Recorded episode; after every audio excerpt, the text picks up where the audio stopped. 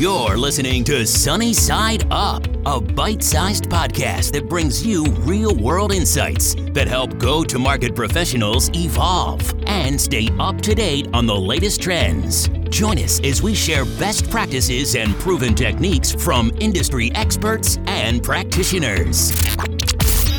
Today's episode is made possible by Demand Matrix. Demand Matrix helps you complete your data stack with technographic, intent, and revenue potential data to help you accelerate revenue.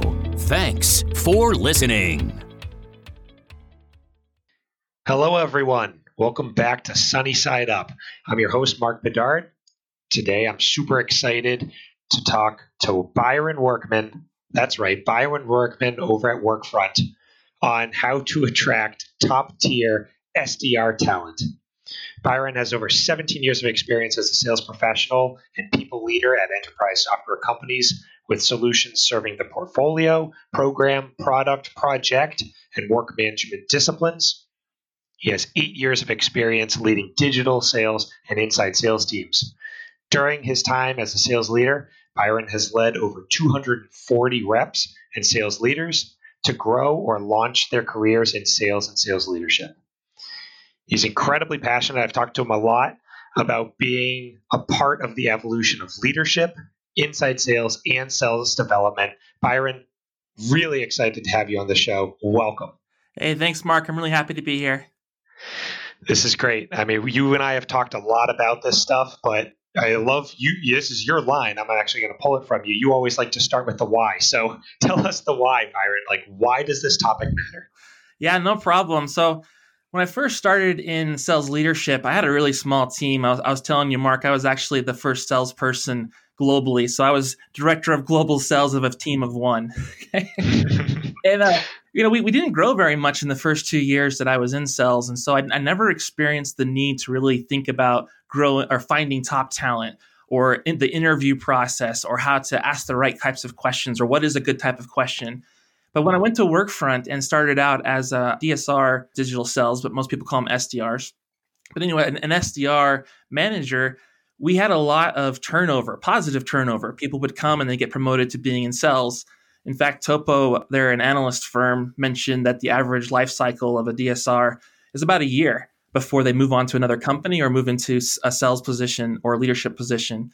And so I, I found myself thinking about how we could grow our group to be better and better while we had people coming and going. And I found very quickly after I had to do my first, you know, three or four hires because we interviewed as a team, three or four hires, like how difficult it was to know how to get the best talent and how the talent was really going to help you out. And so over over the years, I read different books and tried to learn how to be a better salesperson and a better interviewer and really came across a couple of, of uh, comments that I guess you could say shook my world or whatever. really defined, defined my leadership as a better way of putting it, I guess. There it is. Yeah. yeah. And, and so uh, Trish Bertuzzi, in one of her of the first books that I read in this particular industry, was called uh, The Sales Development Playbook. And in there, she spends maybe a chapter or two really challenging you as a, a, a leader of sales development reps to hire the right people and how critical it was to hire the right people for your company. We're providing future leaders and sales leaders. We're providing future AEs. I need to make President's Club. And so, if a company like Workfront, that's where I was working, can uh, find that talent and develop it, they're going to have better and better people in their program. You know, hitting more and more quota, more and more revenue. And so that, that was really one of the first things I did. And I kind of got lost in uh, what is a good hiring interview and what questions you should ask and things like that. And I, I, found our group has been able to really build on the, the shoulders of the people before us by focusing on who do we bring in and uh, what they can provide for our company. This is uh, such a, I think, a universal topic, right? And it does span outside of certainly sales and SDR from the context that you're describing it, Byron. Obviously, people, you know, in, in management positions and leadership positions, hiring in individuals to the company the goal obviously is for those people to move into management at some level. So mm-hmm. I, I, think it's really universal. We've been talking about a lot of uh, sales specific and you know SDR specific topics and things of that nature. But I'd love to understand more more as it relates to like the SDR realm and, and what what happened, I guess, in your journey. Like normally we ask for a framework and things like that, but maybe it makes sense just to start with the story. Like, uh, how did it work for you? Yeah, when I it really was because I didn't know what questions to ask in an interview. and and and, uh, and even what types of interview you should do. I mean, I didn't have formal training in that area, and our group was very much uh, let's just see what we can bring and figure out how this works. And so I, I had to look externally and figure out like, what are people doing and why do people care about this and what are the different ways of looking at things. And at the time too, I was trying to build my network. I know that doesn't seem related, but they really were related, and you'll see why in a little bit, hopefully, in this podcast. Hmm. But um, so I had this attitude of I'm going to go find and build relationships with people uh, that are thought leaders and can provide some guidance or direction to what I should accomplish. Read a couple of books on um, hiring the best people and you know what questions to ask and hiring for attitude and things like that, and really found out that it had more to do with behavioral type interview questions. And so I, I approached it as a salesperson would approach it, not really as an HR person would approach it and, and uh, that I think was the biggest difference. In my time as a sales professional before then, I knew things like target buying profiles, uh, identifying the best companies to work from. I think the common term in uh, the SDR world is the ideal customer profile. And so I knew I had to figure out who is the best type of profile that we should be going after. Or um, you might call it personas if you were in a sales role. So I knew how critical it was, right, to know what that person looked like.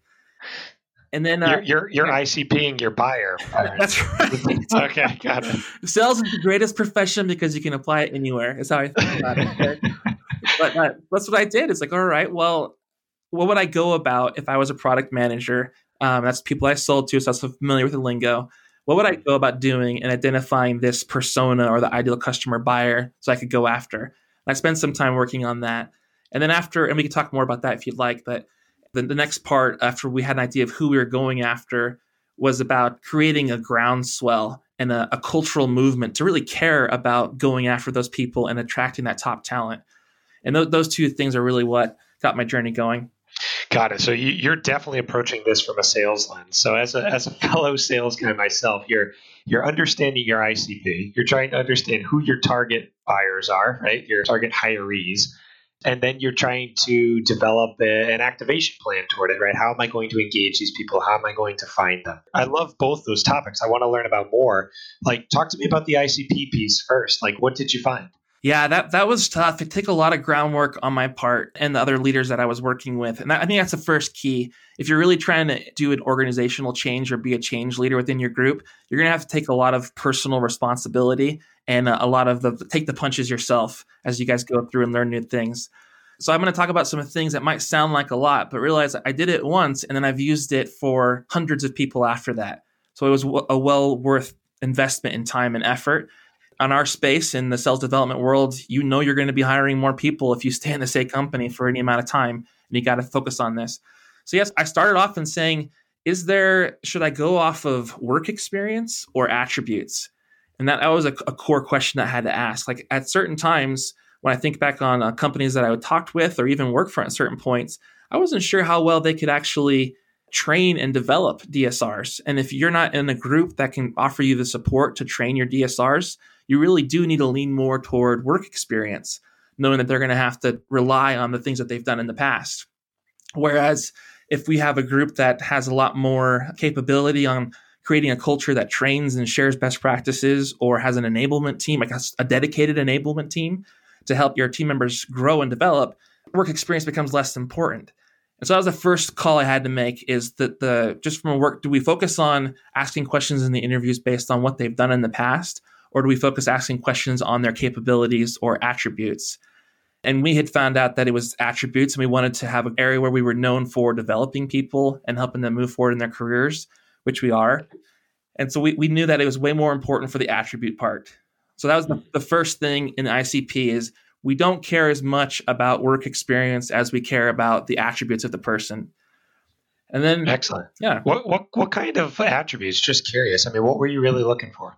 You know, that, that was one thing I wanted to bring up, Mark. It changed over time. And that, that sounds weird at first, like, well, they're attributes. Why should they change? And because they weren't like core attributes of the person, they were more of like how they express those attributes. And so, of course, you in, in this world, some sort of work ethic was an attribute that we knew we had to do.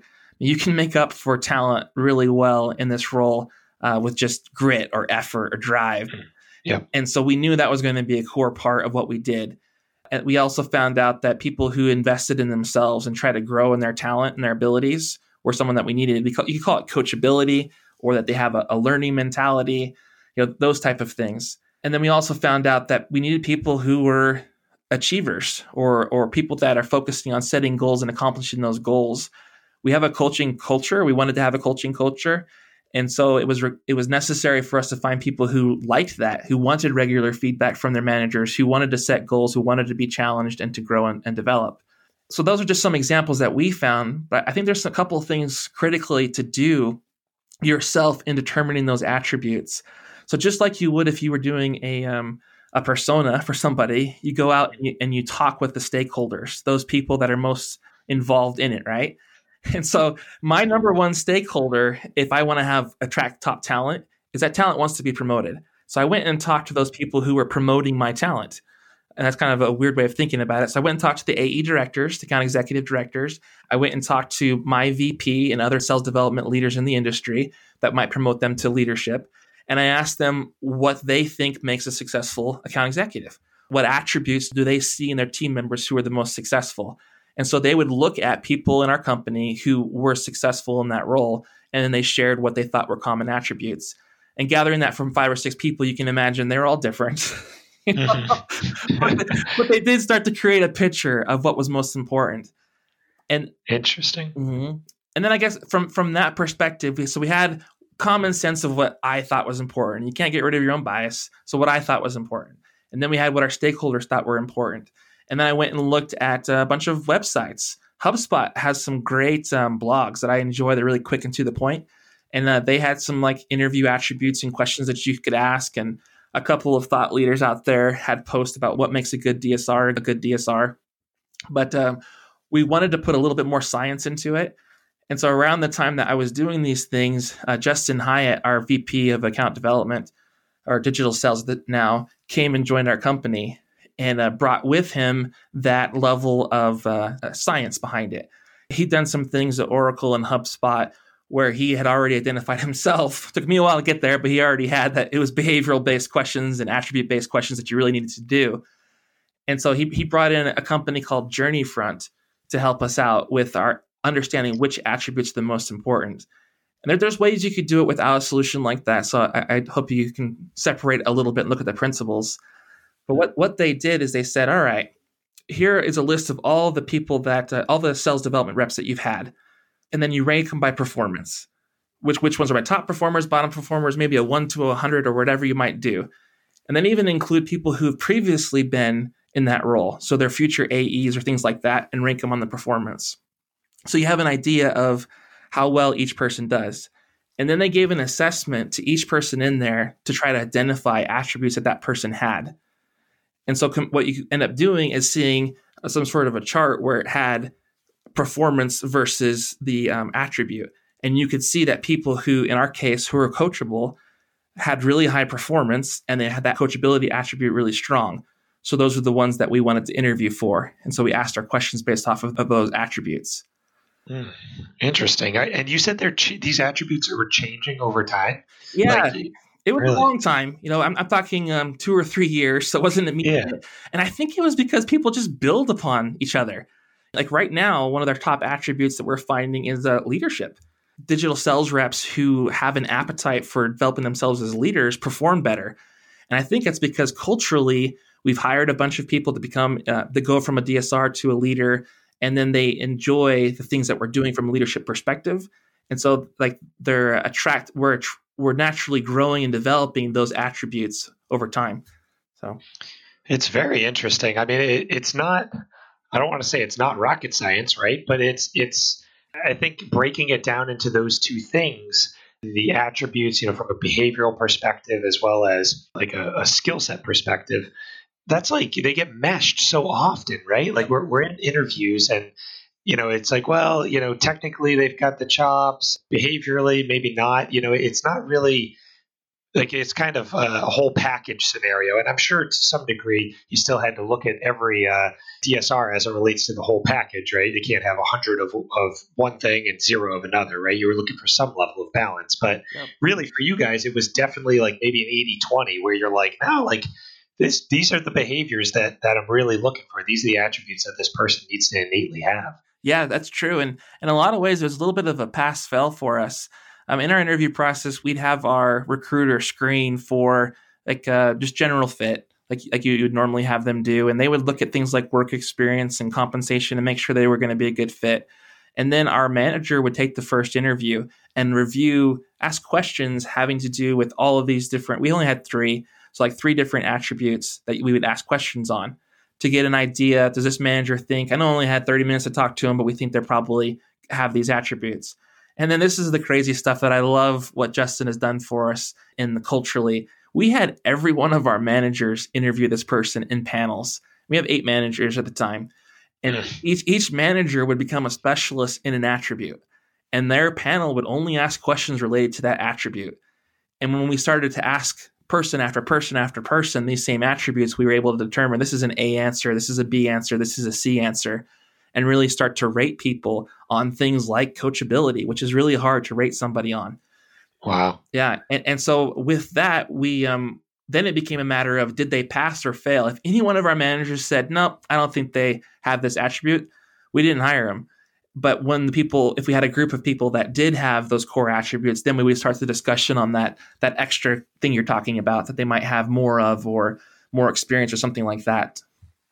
That's amazing. And, and and a lot of the viewers might not know about Workfront and, and the SDR process there and, and how well regarded it is in the industry. But you know, being being in the industry for, for 10 years myself, uh, I can't say enough good things of, of what I've heard, what I've seen or as it relates to the process. So what you're talking about, Byron, is is obviously best in class. I mean, this is top notch and obviously understanding now the uh, the rigor that you guys put put these young bucks through is um, there's no surprise why you've got when you've attracted a lot of great talent and picked great talent as well. Oh, thank you. Appreciate that.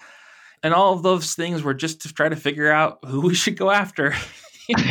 just finding your buyer, the old ICP. Yeah. And, and we and we really narrowed it down to two areas. Uh, one of them was a college grad it just somebody right out of college, maybe um, an athlete because you know we wanted that achiever mentality. So probably an athlete or somebody who already had a desire in sales or marketing. That was kind of our sweet spot. And the other half, and the other half was re- really difficult to approach, but it, it was uh, people who wanted to get into our type of sales.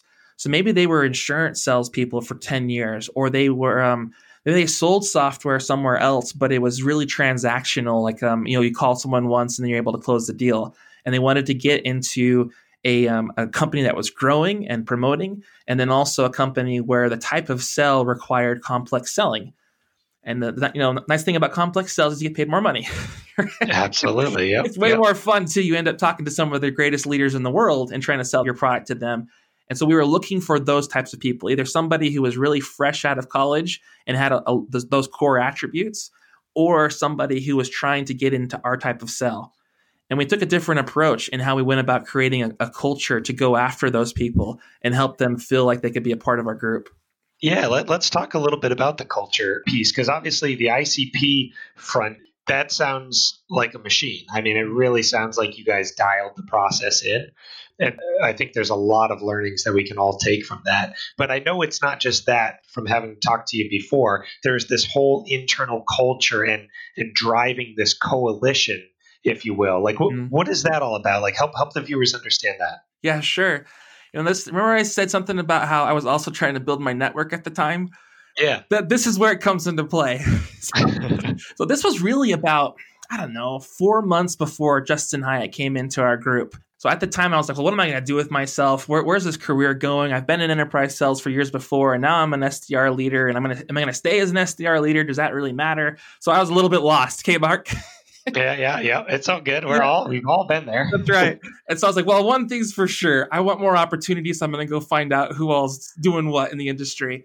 There it is. And, yep. and that that looking externally started to open up the doors for us quite a bit. I, I started to um, connect with thought leaders, and that connecting with thought leaders creates a little bit of momentum in the and credibility in the things that I was doing. And at the time, um, so I, I graduated from BYU here in Provo area. Uh, I live in Lehi, and uh, at BYU they sent out this notice saying, "Hey, we're having this um, marketing club meeting uh, to kick off the marketing year." And I'm not sure if they thought I was a, a student still or they thought I knew I was an alumni. So I said, well, they technically sent me the invite, so I'm going to go. That's awesome. Yeah, and, and so I, I, I, just showed up. You know, no one no one knew I was there. No one gave me permission to be there. I showed up and I said, you know what? I care about what you guys are doing. I think your program is is amazing. You want to grow talent in the marketing and sales world. So do I. Yeah, maybe it was for recruiting in the back of my mind. That's how I justified it. But it was sure. really because I wanted that network, right? And so when I was there, I um, I built relationships with like the class president of um, the sales club and things like that. Very grassroots, very low cost. And then they um, a- after I had that relationship, I went back to my uh, team, and this is I think a key part and I shared my excitement with them. The students were really excited about working for a company like Workfront, and they really thought that it would be fun to be able to get promoted into enterprise sales. The students valued the opportunity that we had, and they loved what we talked about in our, in our company. And so I told my other managers, I told other uh, individual reps, and create a little bit of excitement with that. And then, mm. and then with that excitement, you know, they they invited me to come back and uh, talk to their whole group and present to their whole group on why enterprise sales is important, why software sales is, is a great career. So, of course, yeah. that's a fun topic to a group of like 40 or 50 students, right? Absolutely, yeah. And uh, and and I, I don't know why we did it, but what we ended up doing is, so, you know, what would be a really fun thing to do is to create a video for these students where we invited other leaders who have been in the industry for a while to share 30 seconds on uh, why they like being in sales and that's i think was when it really kicked off for us because people started to see the excitement in uh, you know our ceo he was in sales alex shootman and he, he talked about why a career in sales was so valuable to him. And then some of the other thought leaders that i had made relationships with said oh sure byron i'll give you 40 seconds of a video. And so i put that together. So we ended up getting about 20 different people put together in this video that we shared with with the group creating a ton of excitement. And then from there it just started to snowball all of these little things that we could do with them. Maybe it was a, a project that one of their sales classes had, or it was uh, we, we sponsored their competition for their sales team. And every time that that happened, I needed help. I couldn't do it myself, and I couldn't do it with just Justin, who had joined at this time. And so we needed additional people to help us out, and had a group of SDRs really excited about bringing top talent into their group and sharing why Workfront was so special to them or why sales was so special to them. And so they started to come with us. That's awesome. Yeah. I mean, it, you know, the the kids. It's funny too. And back in college, you know, you don't realize uh, how much, like, what kind of education is is really valuable and what isn't. But I, you know, one of the things that stood out from what you were saying there, Byron, is uh, 30 seconds of, of Alex Shootman giving you his uh, experience. I, I, think people have paid a lot of money for, for 30 seconds of that man's time. So That's right. it's pretty funny. You guys are handing it out, doling it out. I don't know if, you know, if they always realize.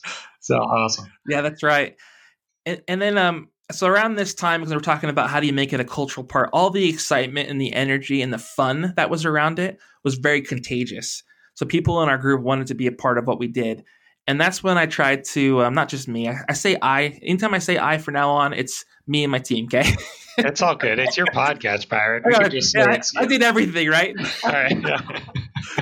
okay, so we um, at, at, the same time we wanted to apply John Kotter. He's probably my favorite organizational behavior type um, thought leader. He's my favorite because he was my first uh, in in school, and he had his eight steps to change and I, so we tried to apply those things. We we talked about the vision behind what we were trying to do. Justin created what we called the talent focus group that people could apply to join and, and kind of support our finding and developing talent, which was a pretty it was prestigious and it was also really fun to be in that because you could go to all these different events.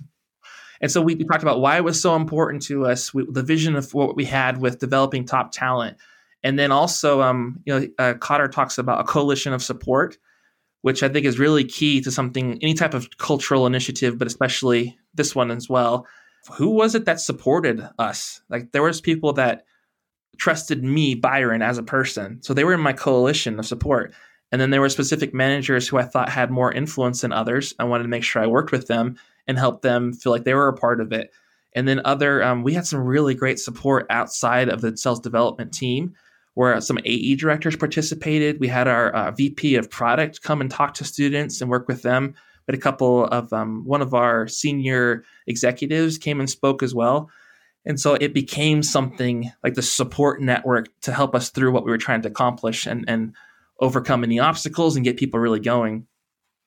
That's amazing. I mean, if, if you really go back to that sales analogy, I mean, this is all this is all part of your prospecting process, yeah. right? With these with these kids, right? It's you're going in there, you're you're educating them, you're helping them understand if there's a fit and allowing them to, you know, realize that over time if there is or isn't, right? But that's amazing. It's a it's a, a very elaborate process where I think a lot of people in the space it's hard, right? It's mm-hmm. like it's you know, recruiting's difficult the amount of effort that you guys put into this and the amount of care that you guys did as relates to customizing and crafting this vision and, and the value prop, if you will, mm-hmm. to the to the students to be able to come and work with you guys is is really remarkable. Yeah, thank you, man. You know, one one thing too, there there's an underlining factor, the X factor that we couldn't really create.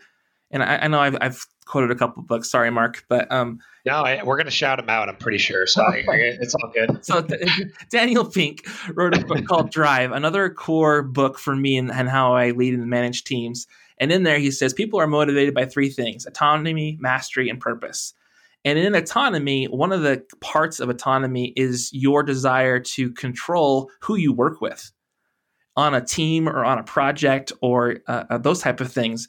And so I think we were hitting on that core motivation factor where they were like, you know what, I want to work with great people who are better than me, who can drive our group together, who will make it so we have future opportunities in, in sales and in leadership. So I'm going to go out to this university and build these relationships and do these things and then convince them to work with us. And so once we started to get some people actually hired, and we, we did, they were fantastic talent uh, that we were able to, to get to work for us when before we wouldn't have never gotten them.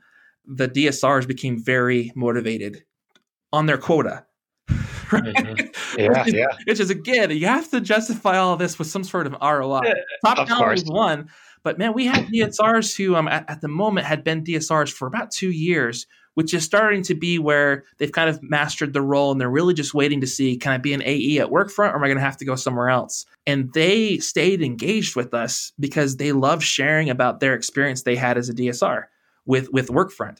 And so um, they were motivated and inspired to keep investing in themselves and keep being good and keep staying engaged so that they could go to these different events and uh, kind of evangelize, if you will, what we were trying to accomplish. It takes an incredibly strong culture, uh, and anyone working with SDRs, uh, you know, you're saying two year mark is, mm. you know, trying to get SDRs to continue to stay motivated, to continue to stay engaged through that time frame is is very challenging. Mm-hmm. So to have them come out the other end of two years and still be gun ho about it and still want to uh, to talk and to work um, with the company and, and not just using it as a stepping stone is is an accomplishment in and of itself. And again, the, the SDR folks listening to this are are gonna give us some big shout out to that because that is it's impressive. It's hard to do. Yeah, no, thank you. I appreciate that. So this is, uh, I mean, this is awesome. Obviously, a lot we've we've had a lot of folks in the viewership ask about SDR specific topics. This hits the nail on the head. You know, we talked uh, a little bit about defining uh, or using ICP to define mm-hmm. really what the the SDR persona is for the company, whether that be skill set related or, or behavior related. You recommended even a, a couple tools in, in trying to understand those attributes like Journeyfront um, and then moving into what it takes to get that coalition together. Uh, you, you, mentioned the coalition of support from you know john Kotter's principles there referencing you know daniel pink's book there drive. Getting all of those decision makers and those leaders together on one mission and one vision to what the group is going to be and, and how how to make wins out of it mm-hmm. uh, i think is awesome is there any like takeaway that you want to leave the audience with? I'm going to ask a couple a couple things after too, Byron. But okay. is there any takeaway as it relates to the topic that we've we've chatted about? You know, bringing on exceptional SDR talent and building that that SDR engine internally that that you want to leave the audience with. We try to make it something tactical or something tangible that we can leave them with.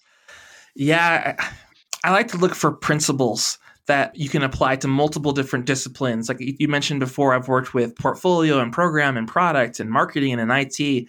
And one thing I've seen is there's fundamental principles in how people work and how people accomplish things. So when you're going about trying to find top talent, if you're if you're in a DSR type group or a sales role, you have the core skills to do that from your sales experience. And if you can apply that sales experience to trying to get that goal of building top talent, you'll do crazy things like making a sales navigator uh, list of people that are in your your companies you want to go for or at universities that you could connect with and send messages to and maybe make a phone call or two and, and but, i love it you know I, that i think is the key takeaway is just kind of think about this as one of my core jobs as a sales leader is to find top talent it is you know and uh, that's great. Yeah. So apply your your skills that you have to that in being more uh, the sales principles to that. Don't stray away from what you are. You know, you can't you can't put a, you can't be a sheep or a wolf in sheep's clothing, right? So yep. use your skills, sales skills that you've learned if, if that's the role you're in, right? Yep. Um, that's excellent, man. So we always ask we always ask on the podcast, you know, sunny side up, to to give some shout outs to, you know, who who do you recommend? We call it, you know, getting them egged, right? So you want to egg a couple people for us. Byron, who, who would you egg? Well, the first one would be a, a fellow sales development director, uh, Jordan Sheffer. And I first uh, met Jordan Sheffer when he was one of our SDRs at Workfront, and he got promoted from our inside group to our outside group, and then to management.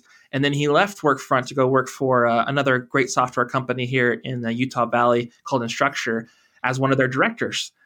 And then he moves around being director to director. And the reason why I'm calling him out is uh, just besides the personal relationship I have with him, Jordan really tried to support me through all of this recruiting efforts externally. He really started getting involved with me this way when he wasn't even at Workfront in trying to start like a professional association or to get some groundswell where people started caring about sharing best practices across companies. And so I think he'd be a great one for you guys to reach out to and the audience would really yeah. appreciate his his insights. Absolutely, absolutely. Yep, hundred percent. And then and then the other one is uh, Steve Richard. He's the founder of Exec Vision, one of the great uh, coaches I think uh, in our group. Exec Vision is software that allows you to do call coaching, and so when we used that in our group at one point, he came in and taught us some things about how to be a good coach and to give great coaching and he has really good content on his LinkedIn profile all the time that I think Again, he would have a ton he could say really about any subject, but especially if you guys wanted to get into how to be a great coach to your team, he would be someone phenomenal to bring in. Hundred percent, yeah. I've known Steve uh, for years, and, and, certainly a lot of leaders out there know Steve very well. So yeah, I'm surprised we haven't actually had him on yet. So that's a great shout out. I, we'll be we'll be sure to get him on. Okay, sounds He's good. On, Absolutely, man. Oh, that's excellent. I love it, Byron. This has been an absolute pleasure, as always, with you, my friend. Is how can people get connected with you after the podcast? Is there a best best way to reach out to you? Like LinkedIn. It's just uh, linkedin.com slash in slash Byron Workman. I'm pretty active there. You can send me a message or connect with me and or just jump on some conversation I'm having. You can also email me and stuff, but more than likely, uh, LinkedIn will get you more visibility. I love it. Byron, it's a pleasure, man. Thank you so much for coming on Sunny Side Up. Really appreciate it. Yep. Thanks again, Mark. Appreciate it. Thanks for joining us on this episode of Sunny Side Up. If you like what you heard, please subscribe, rate, and review us, and share these insights with your peers.